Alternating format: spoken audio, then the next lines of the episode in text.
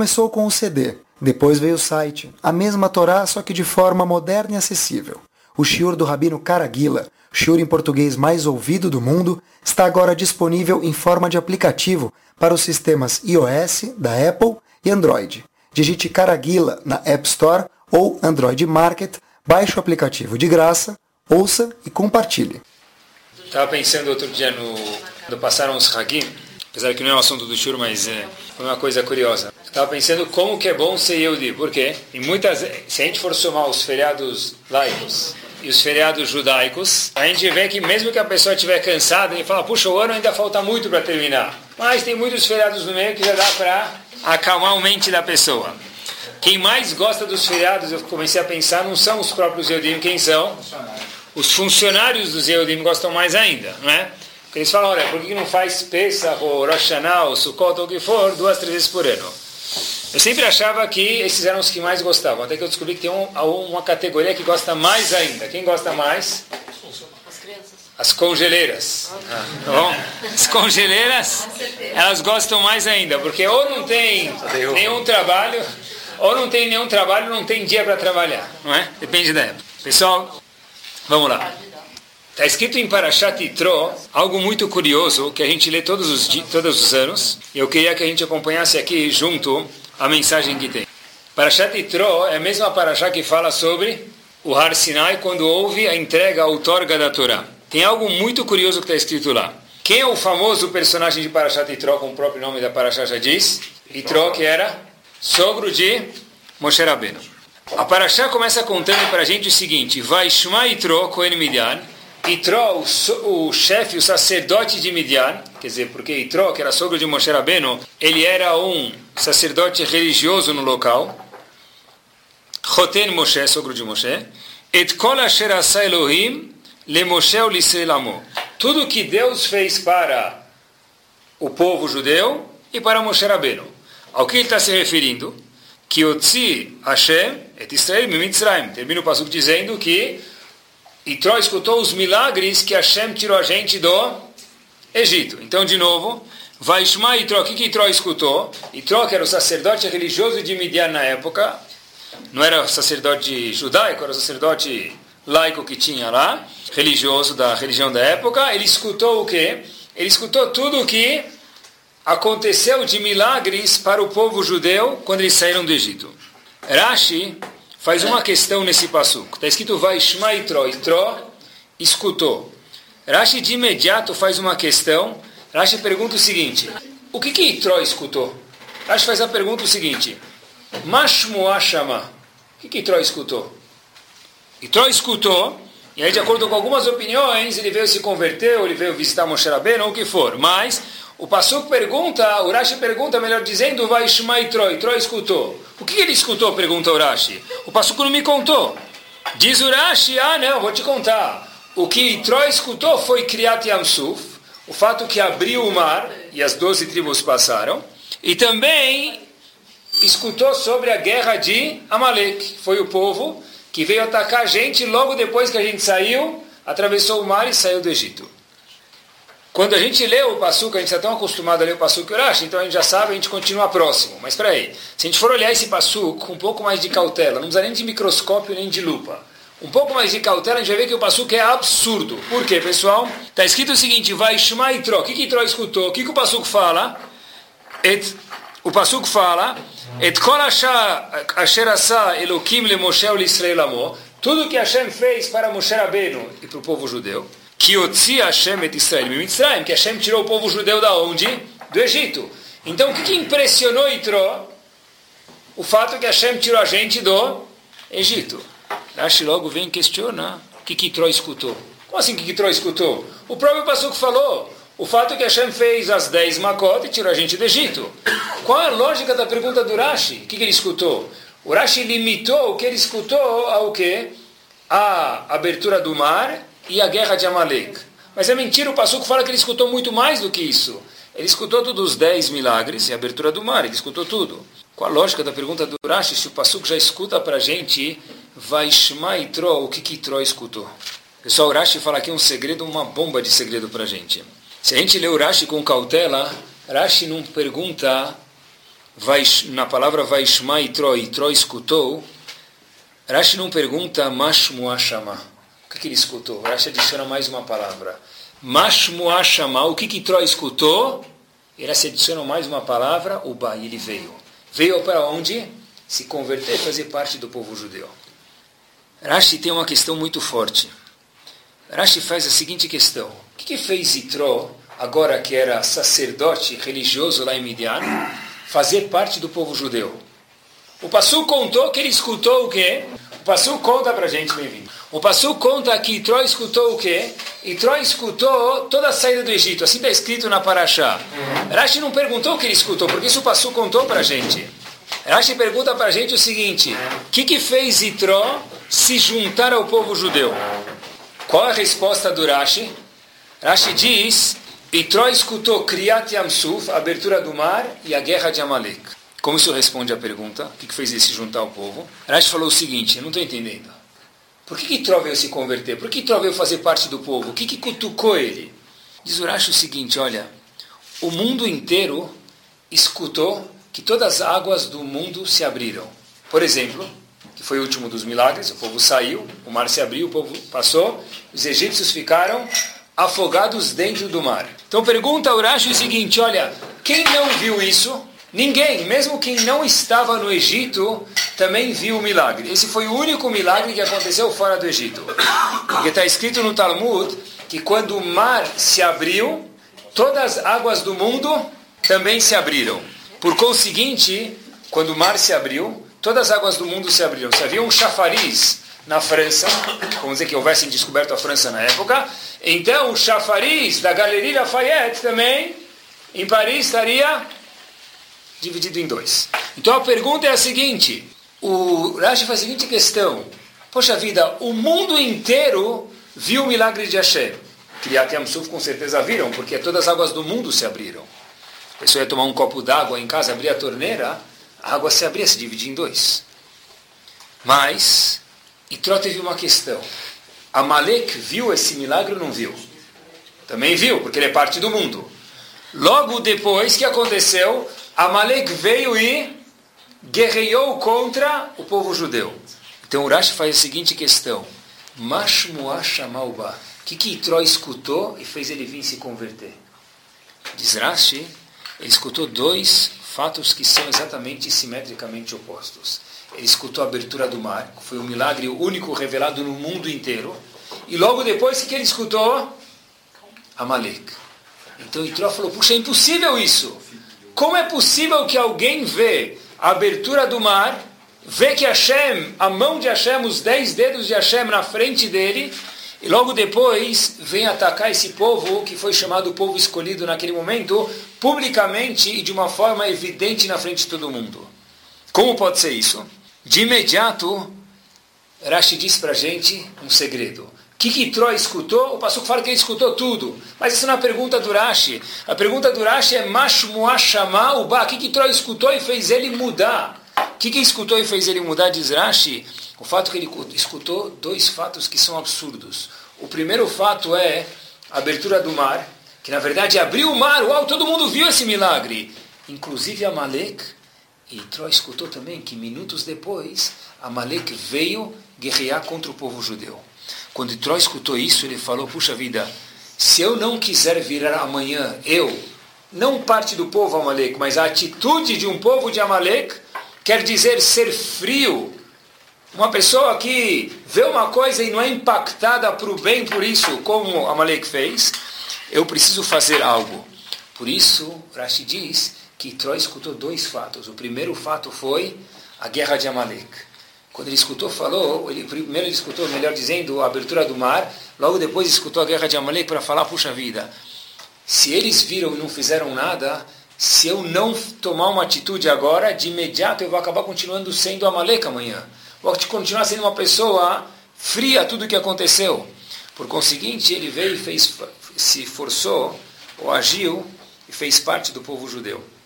A mesma coisa aconteceu, todo mundo já sabe, que na saída do mar, a gente escutou talvez algumas vezes, se não escutou que escute agora, está escrito, que a mesmo uma shifra, mesmo uma mulher muito simples, na saída do Egito, quando abriu o mar, ela viu a revelação divina, ela viu a revelação de Akadosh Baruch Hu, igual o maior dos profetas, que foi Ezequiel Ben Buzi, viu isso. Um dos maiores dos profetas, pelo menos. Que Ezequiel Ben Buzi, está escrito no Sefer Ezequiel, que não dá nem para entender direito, ele viu o trono celestial de Hashem. Quer dizer, como a gente já pode entender isso, já é difícil, ele viu isso, e ele descreve isso no livro dele chamado Sefer Ezequiel. Agora a pergunta é a seguinte, o Mashifra viu o que Ezequiel viu, em outra geração muito depois. Quer dizer, o Mashifra virou igual quem? Igual o profeta. Não é verdade isso. Ela viu, mas ela nunca foi e nunca será um profeta. Por quê? Porque a Shifra viu isso. E ela saiu do mar, como ela continuou sendo o quê? Que crachá que ela tinha? Qual a função dela no povo? Shifra, servente. E Ezequiel viu aquilo, trabalhou para aquilo e virou profeta Ezequiel. Ou seja, Itró falou, eu não quero continuar que nem a Shifra. Se eu olhar e não mudar, o que, que adiantou ver? Ficou mais um momento Kodak. Vou guardar, vai tirar uma foto. Provavelmente tirou muitas fotos no celular, mandou para o WhatsApp para todo mundo, olha, Kriyat Yamsuf. Espera aí. E Tró falou, é só isso que vai sobrar de mim? Depois que eu vi que a Maleca atacou o povo, eu preciso fazer alguma coisa. Por isso que Tró se juntou ao povo. E a Shifra, que tinha serventes que tinham no mar, elas viram que nem a Resquela, mas nunca se comportaram que nem a Resquela, porque saiu do mar Passados cinco minutos, elas voltaram a ser meras e simples serventes que havia no povo judeu. Isso foi que Tró se surpreendeu. Quando eu li isso, eu li esse comentário, essa explicação desse Rashi de Parashat Tró, eu aprendi uma coisa muito, muito forte. Talvez, eu acho que está certo, é o seguinte. As pessoas falam, olha, se eu visse um milagre, se a Kadosh Baruch Hu aparecesse para mim, todo mundo já fez esse argumento, ou pelo menos já escutou, eu com certeza teria feito chuva. Eu estou pronto para melhorar. Eu até cumpriria todo o Shabbat, ou alguma, algum setor da Lahá, toda a Torá, o que for.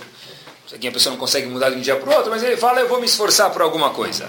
Mas se Hashem quiser de verdade, que ele me mostre o quê? Um milagre. Essa passagem mostra para gente que as pessoas são capazes de ver milagres e milagres e continuar se comportando como o povo de Amalek. Por quê, pessoal? Porque uma pessoa que ela não está predisposta a mudar, independente do que ela fizer, independente do que fizerem para ela, independente de como a Kadosh Baruch se revelar, nunca nada vai fazer ele mudar. Quando provavelmente Amalek viu a abertura do mar, ele provavelmente falou até Hazako Baruch para Hashem. Mas logo depois que ele fez, viu atacar. Quando a Shifra viu o mar se abrindo, ela falou, oh, vai Hashem, ela cantou o cântico com todo mundo. Mas, cinco minutos depois, ela continuou sendo a mesma Shifra. Quer dizer o seguinte, pessoal, para a pessoa não ficar na rotina e mudar, é algo muito difícil. E não são os milagres que fazem a pessoa mudar, como a gente provou. Então, o que, que faz a pessoa mudar? Essa é a questão. O Victor Miller conta, contava, porque ele faleceu, Zichron Libraha, que ele conta um exemplo que nunca aconteceu, mas a ideia talvez seja corriqueira. Dizer o seguinte, que havia um motorista que estava levando muitas multas. E se a história for no Brasil, melhor ainda. Por quê? Porque as multas do motorista, o nome do carro estava no nome do patrão, então o patrão estava recebendo os pontos, tanto grave ou mais do que o valor da multa, estava recebendo os pontos na carteira de habilitação. O patrão falou para ele, olha, mais uma multa que você levar, mesmo que seja infração leve, três pontos, você está demitido. Então, o motorista que trabalhava na empresa levava a carga e trazia a carga da empresa, fazia o transporte, ficou preocupado. Ele volta no dia seguinte e fala: Olha, chefe, essa semana, um dia, dois dias, três dias, fechou a semana, não tomei nenhuma multa. O chefe falou para ele: Parabéns. Falou: Olha, e você descarregou as mercadorias que estavam programadas para essa semana? Falou: Ih, esqueci. Falou: Como assim? Falou, estava tão preocupado em não levar multa essa semana que eu esqueci de carregar o baú lá atrás do caminhão. Diz Rav Victor Miller uma coisa muito curiosa. A pessoa, no exemplo, no Imshal, no, no exemplo que a gente pode aprender, diz ele o seguinte: a pessoa muitas vezes passa a vida inteira, mesmo que é uma coisa boa, pensando em não levar multa. Qual que é a multa espiritual? Averot. Não fazer averot. Tá bom, ele não levou nenhuma multa, vamos dizer, já é um grande tzadik, ele já não faz averot. Mas, e aí, você descarregou a carga lá ou só se preocupou em não fazer a multa? Qual que é a carga? É o crescimento espiritual da pessoa.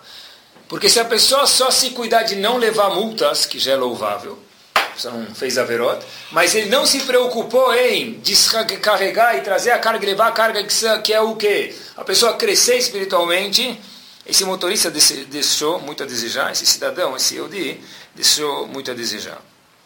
E eu sempre fico pensando comigo mesmo quanto sortudo a gente é, pessoal, que a gente pode pensar nisso. Por quê? A maioria das pessoas, se você chegar, faça um teste com um médico do lado, mas faça um teste, pega uma pessoa que tem 119 anos de idade e pergunta para ele o que, que está fazendo no Lamazé, o que, que está fazendo nesse mundo. Ele provavelmente vai ter um ataque do coração. Ou ele vai te responder o quê? Nunca pensei sobre isso. Habib, se eu ainda tiver o RG, vai ver que já passaram 119 anos bem vividos. Vai pensar quando sobre isso? Ou tem outras pessoas que preferem perguntar de forma um pouco diferente. Come para viver? A famosa pergunta, ou vive para comer? Então, se a pessoa for, ele gosta muito de comer, mas ele vai, for pelo menos educado, que ele vai responder? Poxa, eu gosto de comer, mas eu vivo, eu como para viver. Tá ótimo.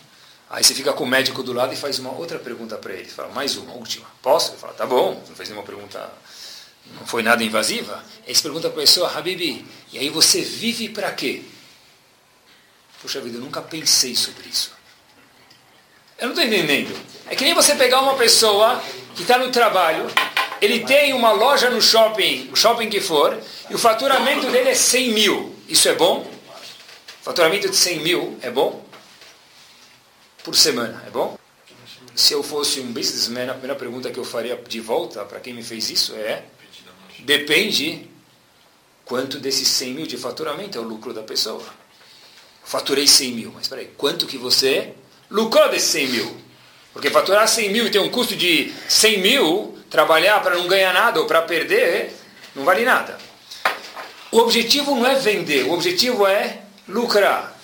E alguém que vive vendendo sem ter objetivo, é que nem alguém está vendendo e fala, eu faturei 100 mil, mas você lucrou, eu nunca pensei sobre isso. Uma pessoa que vive sem pensar está fazendo a mesma coisa que esse dono de loja de shopping center. Olha, eu estou vendendo sem pensar. Olhem que curioso, e acho que está nessa área o segredo para a pessoa crescer. Está nessa área para ser diferente de Amalek, para ser igual Itró, para agir e mudar. Avram Avinu, a gente sabe a história, o primeiro dos patriarcas, um passo adiante, ele viveu na mesma época do que o pai dele, Terach. Avram Avinu não é uma pessoa que era órfão, ele viveu e o pai dele estava vivo durante décadas ainda. Até que Avram Avinu se transformou no primeiro dos patriarcas do povo judeu, e Terach, que era seu pai, o que, que ele era na época? Ele era um idólatra.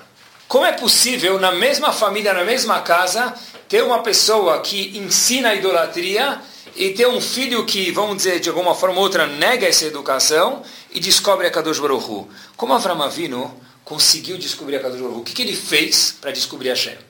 Ah, é simples. Pessoal, de novo, não pode ser que é simples. Por quê? Porque dentro da casa dele, a única coisa que ele via era o quê? Uma estátua em cima da outra. A estátua tinha mais preferência do que o filho dentro da casa. A estátua era Deus na casa de Terach. Terach era o idólatra. O mundo inteiro o que, que fazia? Idolatria. Como Avram Avinu é chamado Avraham? Ah, Ivri. O que quer dizer Ivri? O que quer dizer o hebreu? Estava todo mundo de um lado e Avram Avinu era o único do outro lado. Como Avram Avinu chegou a isso? O Rambam conta para a gente o segredo.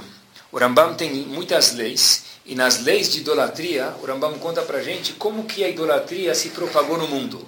Porque da noite para o dia ninguém vai pegar agora uma, uma boneca Barbie e falar que ele é Deus. Ninguém vai pegar uma estátua e falar que ele é Deus. Como que a idolatria se propagou no mundo? Assim explica o Rambam. Então diz o Rambam, nas leis de idolatria, o seguinte. Desde Noah, Hashem foi esquecido do mundo. Quando chegou Noah, daí para frente, gerações seguintes, de Noah até Abraão vindo, houveram quantas gerações? Está escrito em Periquê Avot, dez gerações. De Noah em diante, diz o Rambam, nas leis de idolatria, Hashem foi esquecido do mundo. Até que chegou Abraão. E aí eu me questionei, mas e como que Abraão foi diferente das outras dez gerações que passaram? O Rambam fala algumas palavras muito interessantes. Diz o Rambam, o que, que Abraão Avino fez? Diz o Rambam o seguinte: Itchil lachshov bayom balayla.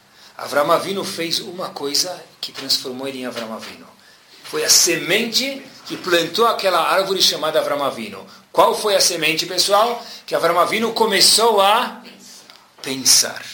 Avram Avinu fez a seguinte questão: Como pode ser que um mundo tão perfeito, tantas galáxias, tantas coisas, uma árvore que é uma semente, ela apodrece e vira uma árvore de mexerica? Como pode ser uma semente que não vale um centavo, uma semente podre que não tem valor nenhum, elas transformam numa árvore de outras milhões de mexericas? Como pode ser que uma empresa, que o dono não está lá, os empregados não trabalham? Como pode ser que um mundo que não existe um coordenador, um chefe, um maestro, ele está funcionando? Disse, disse Avram Avino, tem que ser que o quê? Que existe igual na empresa, tem um patrão, nesse mundo tem um patrão. Esse patrão, eu vou procurar quem é. Até que Avram Avino chegou, logicamente, a o consenso que existe a Kadosh Baruch Deus no mundo. Diz o Rambam uma coisa que é de levantar os cabelos.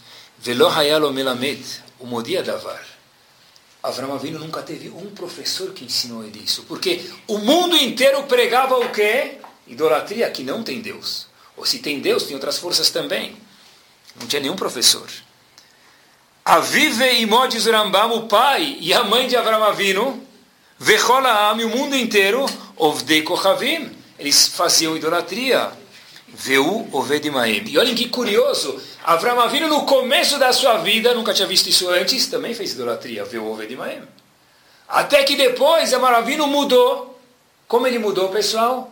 Diz Rambam, que a gente mencionou antes, Itchil Lachshov Bayom Balayla. Ele fez uma coisa que hoje é escassa, hoje é uma coisa não muito frequente, começou a pensar. As, come para ver ou vive para comer? Avram Avinu respondeu, puxa, acho que eu vivo para... Eu como para viver. E aí Avram Avinu se questionou, e vive para quê? O ponto não é nem ter a resposta. Isso é um detalhe. O ponto é se questionar. Quantas pessoas vivem, bilhões de pessoas vivem no mundo e nunca se perguntaram isso?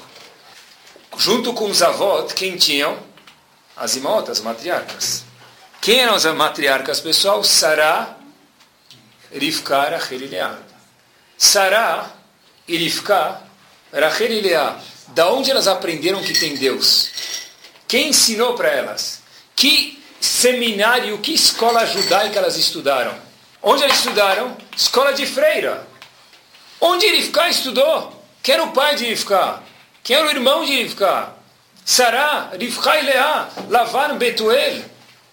Nem escola pública de, de, terceira qualidade que fosse ruim ela estudou. Pior eles estudaram. Como que elas descobriram que tinha Hashem? Tem que ser. Elas não tinham Avram Avinu como professor? O que, que elas fizeram? Itchilu Começaram a pensar. E pessoal, por que as pessoas não pensam? Qual a razão que as pessoas não pensam?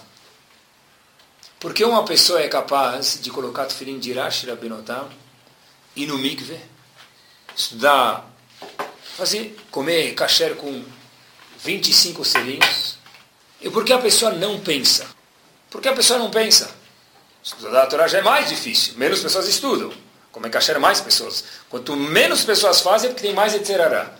Estudar a Torá é mais difícil, menos pessoas estudam. Pensar é mais difícil, ainda menos pessoas pensam. Mas por quê, pessoal? Porque o melhor amigo do homem, que é o Etzerará, no fim do mês ele quer ir para a Suíça de first class passear. E para isso ele precisa, ganhar um, precisa trabalhar para ganhar salário. E o Etzerará sabe, pessoal, que se uma pessoa parar para pensar, tiro e queda, o que ele vai fazer? Mudar. Então diz Etzerará, não se preocupa. Em vez de comer uma coisa que é kasher X, coma extra kasher, que é uma mitzvah a mais. Mas não para para pensar, porque eu tenho medo que se você, ser humano, parar para pensar, o que você vai fazer? De imediato vai mudar. Avram Avinu não tinha professor. Avram Avinu não tinha seminário, não tinha Shabbaton, não tinha nada. Avram Avinu não presenciou Har Sinai.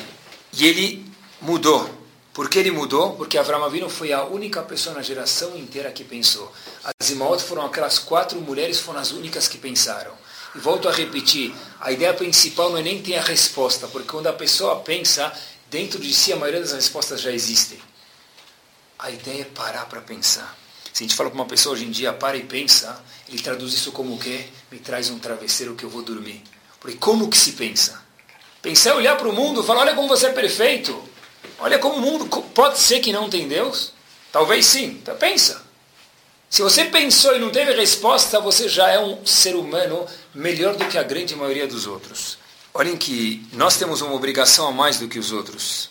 Uma pessoa, olhem só essa história, olhem por quê. Uma, uma mulher chegou uma vez para Rav Kamenetsky, Rosh de Travadat, em Nova York, e perguntou para ele o seguinte, olha, eu estou com uma situação econômica muito apertada. Será que eu posso mudar um pouquinho meus números para o governo americano? Eles vão pensar que eu ganho menos do que um certo valor e vai ter o que se chama em português Bolsa Família, fome zero, algum tipo assim, tá bom? Será que eu posso fazer isso ou não? Será Yakov Kamenetsky? Claro que não, está roubando do governo. Mas, uh, disse essa senhora, eu estou ciente, foi esse o argumento que ela deu. Tem muitas pessoas que fazem isso. Eu sei, tem muitos vizinhos, muitas pessoas aí na rua que fazem isso. Rav Kamenetsky categoricamente virou para ele e disse o seguinte, você tem razão. Muitos estavam no Har Sinai, na outorga da Torá, e muitos não estavam. Nós estávamos, e por conseguinte nós temos que se comportar de uma forma o quê? Diferente do resto. Quer dizer, se pessoal Avram Avinu que nunca viu a outorga da Torá, se comportou e descobriu a Kadosh Baruch Hu, a gente que passou por isso, Está nos nossos genes, isso mesmo que a gente não viu isso fisicamente, está nos nossos genes. Assim escrevem Rahamim para a gente, com certeza que a gente tem uma obrigação de parar, pensar e o resto é resto, porque automaticamente se a pessoa pensa, ele cresce. Mas a gente tem medo de pensar, porque se a gente pensar, e etc. não deixa, porque a pessoa certeza vai crescer. Essa obrigação de pensar, ela atinge todo mundo, é obrigatória para todo mundo ou não? Vamos dizer que uma pessoa mora em Quiririm. Lembram? Em Campo, se a pessoa vai para Campo Jordão? Tem Quiririm, lembram? Tá. Tem outras cidades aí mais longe, é que esse nome é o nome mais estranho que veio na minha cabeça, tá bom? Algum de Pirapora aí do fim do norte, aí do fim do mundo, onde lá só dá para chegar montado numa galinha. Não tem como chegar lá, tá bom? Mesmo que ele tenha celular com Wi-Fi, com não, tela com internet, tudo bem, mas ele mora lá longe. E se você chegar para esse Yehudi que mora lá, ele sabe que ele é judeu, e falar para ele Shabbat Shalom, que ele vai falar, Shabbat Shalom é tua mãe. Ele nunca ouviu a palavra Shabbat Shalom. Talvez a única coisa que ele tem de judaico é um cinzeiro, souvenir de Jerusalém. That's all. Que ele nem sabe ler, ele provavelmente pendura na porta da casa dele, em vez da usar para que ele acha que é um curso da cabala de algum ignorante aí da rua. Tá bom? É isso que ele sabe. Beleza. A pergunta que Rav Dessler faz no seu livro Mirtav Menial é a seguinte. Será que essa pessoa que nunca viu um judeu e nunca vai ver um judeu, nunca foi na sinagoga e nunca escutou da palavra kasher, nem Shabbat, nem nada. Será que Hashem espera dele alguma coisa como Yehudi ou não? Pergunta. Ele nunca soube, ninguém nunca falou para ele. Não é que ele foi na sinagoga e escutou não fazer. Ele nunca soube, ele nunca viu uma sinagoga. Ele viu uma vez um símbolo de uma Hanukkah numa foto, ele viu uma guinda vida e o cinzeiro de Jerusalém que está escrito alguma coisa em hebraico que ele nem sabe na casa dele. Será que essa pessoa Hashem espera alguma coisa dele depois dos 120 anos, vai ter uma cobrança dele. E mais importante ainda, será que ele tem uma obrigação aqui como Yehudi nesse mundo ou não? Pergunta difícil de responder. Talvez ele seja um Yehudi de barriga, ele come gefilte fish. Tá bom, mas alguma coisa mais Hashem espera dele? Diz Rav Dessler o seguinte, ninguém está isento de pensar. Inclusive aquele Yehudi que ele sabe que ele, Yehudi, ele mora lá em Kirin, nunca viu um judeu na vida. Se é que existe alguém assim, pode ser que existam hoje em dia. Ninguém está isento de pensar. Óbvio que diz Rav Dessler, quanto mais perto de Irishkenópolis a pessoa está, ele mora em Genópolis, tem uma obrigação maior. Se ele vai na sinagoga, ele vai em Shurim, ele tem obrigação maior. Mas mesmo aquela pessoa afastada, Hashem também espera alguma coisa dele. O que, que espera dele? O quê? Poxa vida, eu escutei que eu sou judeu. O que quer dizer ser um judeu? Procura. Procura. Talvez ele não vai chegar a colocar tefilim de manhã todos os dias, ele não vai saber, pode ser. Mas algumas coisas ele sim vai saber, ele vai ser cobrado porque ele não descobriu essas coisas. Mas ninguém nunca me explicou. Habibi, tem algumas coisas que tem que partir de você que ninguém vai te explicar. Você vai ter que ir atrás da resposta. E se você quiser, hoje em dia, quem está longe de qualquer acesso? A única coisa que eu te peço, Hashem, dizendo, independente de quem você é, é para e pensa um pouquinho. O resto, é resto, a pessoa vai chegar. Mesmo que a pessoa não tenha um professor, quando a gente entra, por exemplo, é incrível isso, a gente entra numa escola de crianças, mesmo uma escola religiosa, e pergunta para uma criança, olha, quem quer ser um Talmud Raham, um sábio? Você entra numa classe de 7, 8 anos, quem levanta a mão? Quem quer ser um sábio, um Talmud Raham, um gigante da geração? Todo mundo levanta a mão. Aí você entra na mesma classe, e as pessoas já estão com 16 ou 17 anos de idade. Aí você pergunta, ó, oh, quem quer ser um grande sábio? Aí são poucos corajosos que levantam a mão. Por quê? Ah, eu já não consigo mais. Eu já não tenho mais a capacidade. Quando eu era pequeno, eu não sabia o que isso queria dizer. Então eu queria ser. Agora que eu sei que não dá mais, então eu sou pelo menos realista e eu já não sei mais. Eu já não quero mais ser isso, porque eu já mudei o rumo do meu barco. Olhem só essa história, pessoal. Tinha um jovem que, com 10 anos, a história aconteceu, ele perdeu o pai dele, infelizmente ficou órfão. E a mãe agora tinha que arcar com todos os custos da casa. E, infelizmente, os recursos econômicos eram muito limitados. E a mãe tentou deixar por último, e fora o aluguel e a comida, sobrou uma coisa: o professor do menino. A mãe falou: Olha, meu querido, eu não posso mais pagar o teu professor. Você tem 10 anos de idade, porque eu tenho dinheiro para comida, moradia e mais nada. Então, infelizmente, eu vou ter que eliminar o seu professor. O menino falou: Olha, aprender alguma coisa nova, eu não posso mais. O que, que o menino fez? Pegou o que ele sabia e leu de novo. Aquelas poucas folhas do Talmud que ele sabia com 10 anos de idade, ele leu uma, duas, dez, vinte vezes. Depois que ele falou: Olha, eu já sei aquela uma ou duas folhas do Talmud, que eu vou fazer? Vou ler de novo, vou tentar uma linha nova, de a próxima folha, sem professor nenhum. Depois de uma linha nova, ele fez duas linhas novas. E depois de duas linhas novas, ele fez dez linhas e fez mais um daf, mais uma página do Talmud. Alguns anos depois, esse menino já virou uma pessoa um pouco mais velha, casou. Esse menino escreveu um livro chamado Shmirat Alashon. E esse menino escreveu um livro chamado Mishnah Brura. E esse menino é nada mais, nada menos que Rav Israel Meir Miradin, o Hafetz Chaim. Qual foi o professor do Havetz Haim? Até os 10 anos ele teve um professor que eu não sei o nome. Mas depois dos 10 anos ele não teve professor nenhum. Mas o que, que, eu faço? Poxa vida, se eu não tenho professor, então eu já não quero mais ser um gador. Eu não quero mais ser um líder. Eu não quero mais crescer. Porque eu não tenho como crescer. Se teve alguém na última geração que cresceu, a gente pode falar que foi o Havetz Haim. Sem professor nenhum depois dos 10 anos de idade. Por quê? Porque se você quer crescer, não tem nada que te para. É só ver o que você quer de verdade. E pessoal, ninguém está isento disso. Baruch Hashem, todos nós aqui temos professores e temos inúmeras oportunidades. A pergunta é o que quer dizer crescer de verdade, porque em todo o eu faço questão de trazer alguns exemplos práticos do que quer dizer crescer espiritualmente. Eu acho que alguns exemplos, três ou quatro, de que quer dizer crescer, é o seguinte, pessoal. Entender que no mundo, ou na comunidade judaica que a gente vive, ou na família, dentro da casa que a gente vive, não existe somente nós. Pode ser que eu entro na sinagoga e para mim está frio, mas para o outro está calor. Pode ser que eu entro na sinagoga e eu vejo quatro lâmpadas ligadas quando tem seis e deviam ligar seis. Mas alguém acha que não tem que ligar seis, por quê? Porque no fim do mês vai dar um problema no custo. E eu falo que a sinagoga está escura. Mas espera aí, tem ideias de outras pessoas lá dentro. Será que eu consigo entender que tem outras pessoas numa comunidade? Será que eu consigo entender que na minha casa tem pessoas que pensam diferente de mim? Isso é crescer. Crescer é, pessoal, não é eu ir ligar o condicionado, por exemplo, na sinagoga, o que for, um exemplo só. Apesar que ninguém é gabar ar-condicionado aqui, graças a Deus, porque essa é a maior segurar para não ter amigos. Mas crescer é saber que tem pessoas diferentes de mim. Tem até alahá para isso. Como que eu faço? Tem alahá até para isso. Quer dizer, crescer é levar em consideração outras pessoas.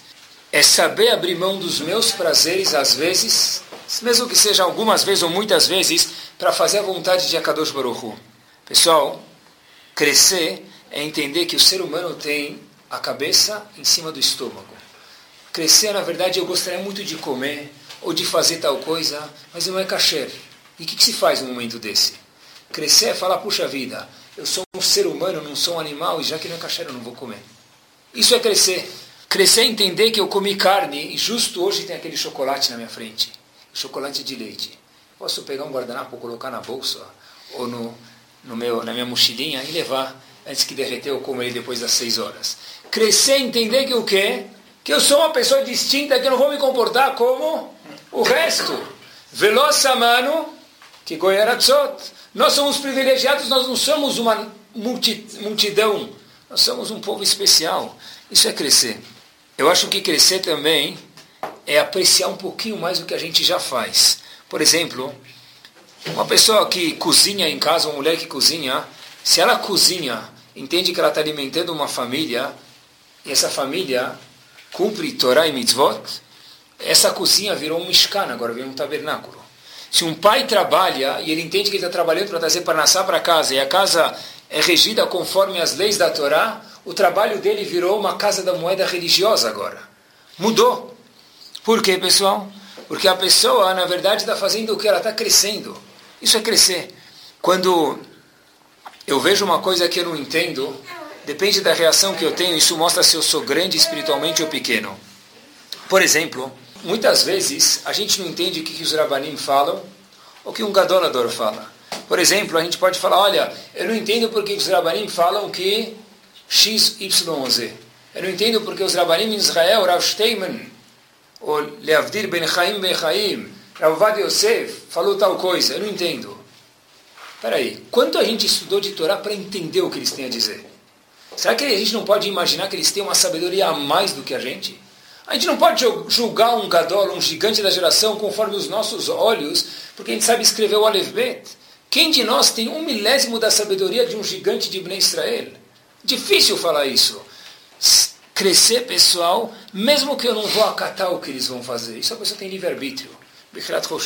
Mas é pelo menos não ridicularizar o que falam. Isso é crescer. Eu não vou fazer porque eu tenho livre-arbítrio. Mas não fala, deve ser que é bobeira. Mas, pessoal, como que a gente pode julgar um que um Talmud Raham desse calibre fala? Isso eu acho que é crescer também é subir um andar no edifício espiritual que todos nós vivemos. E não o contrário do que a gente escuta muitas vezes, olha, meu pai é assim, religiosamente falando, eu sou assim, consecutivamente meu filho será assim. Isso é uma fórmula matemática que a gente escuta muitas vezes, infelizmente. Meu pai fazia isso de cachuto. Então meu filho vai fazer exatamente o que eu faço, que é exatamente o que meu pai fazia. Por que você não pega e melhora? Será que alguém, alguém aqui usa a gravata que o pai usava? a costeira do Elvis, a costeleta do Elvis Presley que alguém usava? Não, teu pai usava, mas você pode melhorar, isso não vai ficar ofendido se você melhorar. Isso é crescer. Olhem que interessante, pessoal. Viu uma história muito curiosa.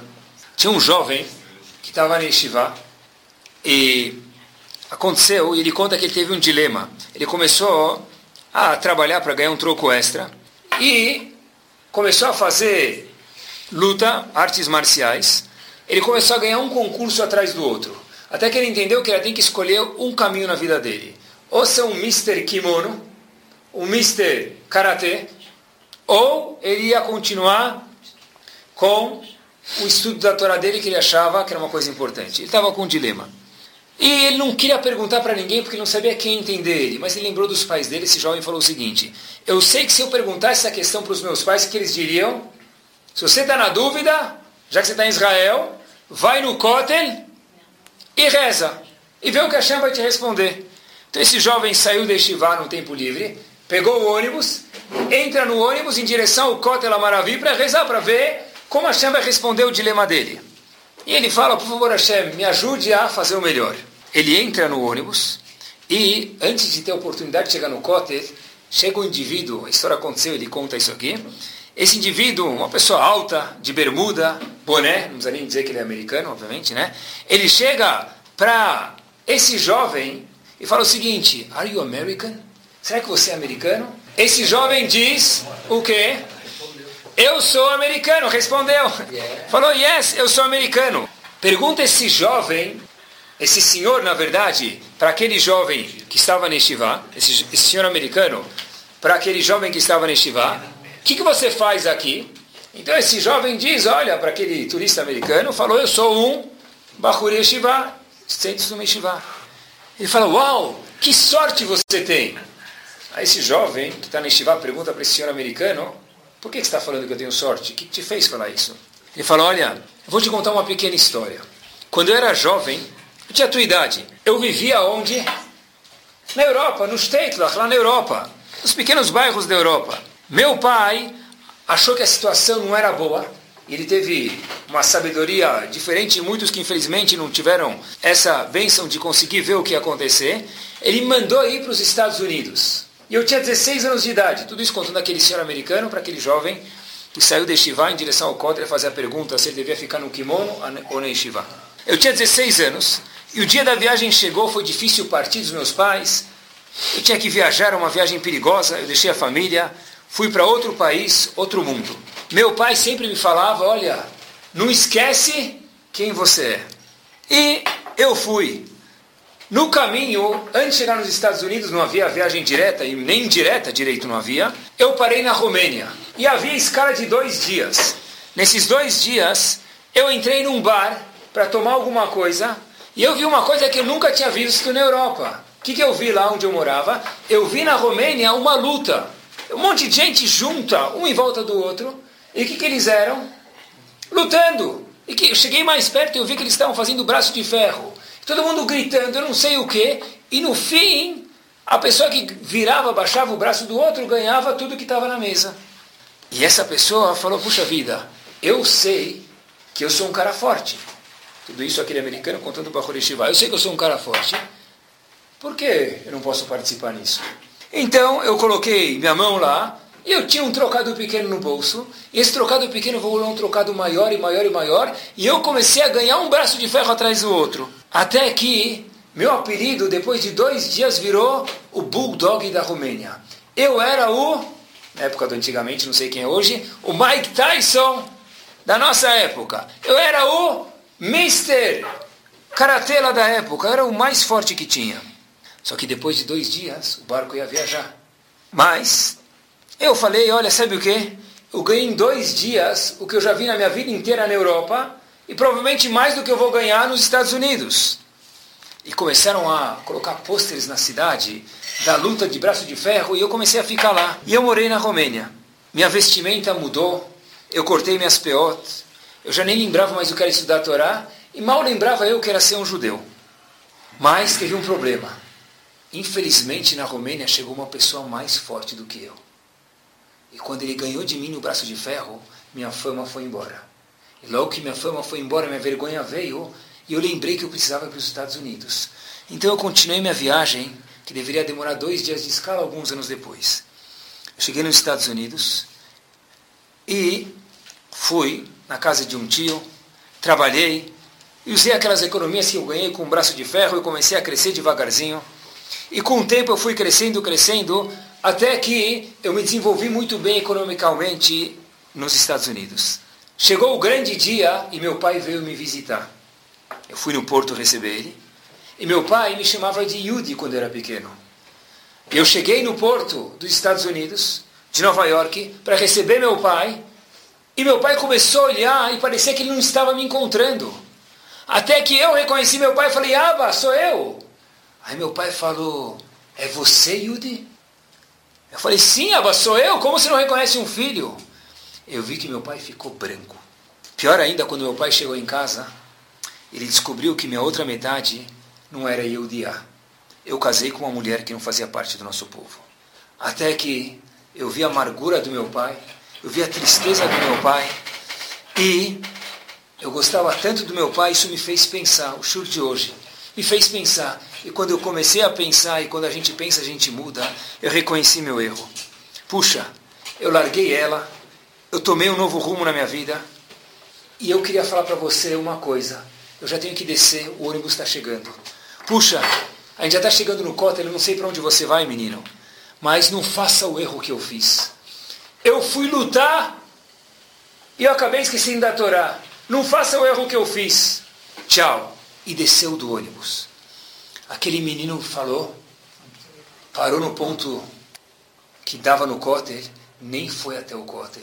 Pegou o ônibus de volta para Estivá e disse, puxa, Kadosh Baruch você nem deu tempo de eu rezar para responder minha pergunta. Eu já entendi aonde que eu ia chegar no rumo que eu estava decidindo o meu dilema de tomar. Não preciso mais nem rezar. E o resto da história, esse menino cresceu e mudou, ele não virou alguma pessoa célebre aí que eu vou inventar para vocês, mas às vezes, pessoal, a Kadosh Baruch manda uma luzinha para a gente, com isso a gente termina. E a Hashem só pede uma coisa para a gente, pensa.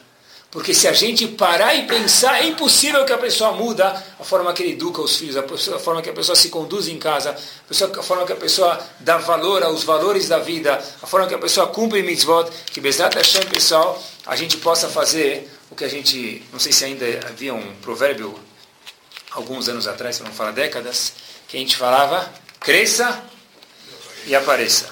Talvez hoje a gente pode falar, pense, cresça e apareça. Sound, desde 2001, aproximando a Torá dos Yehudim e de você.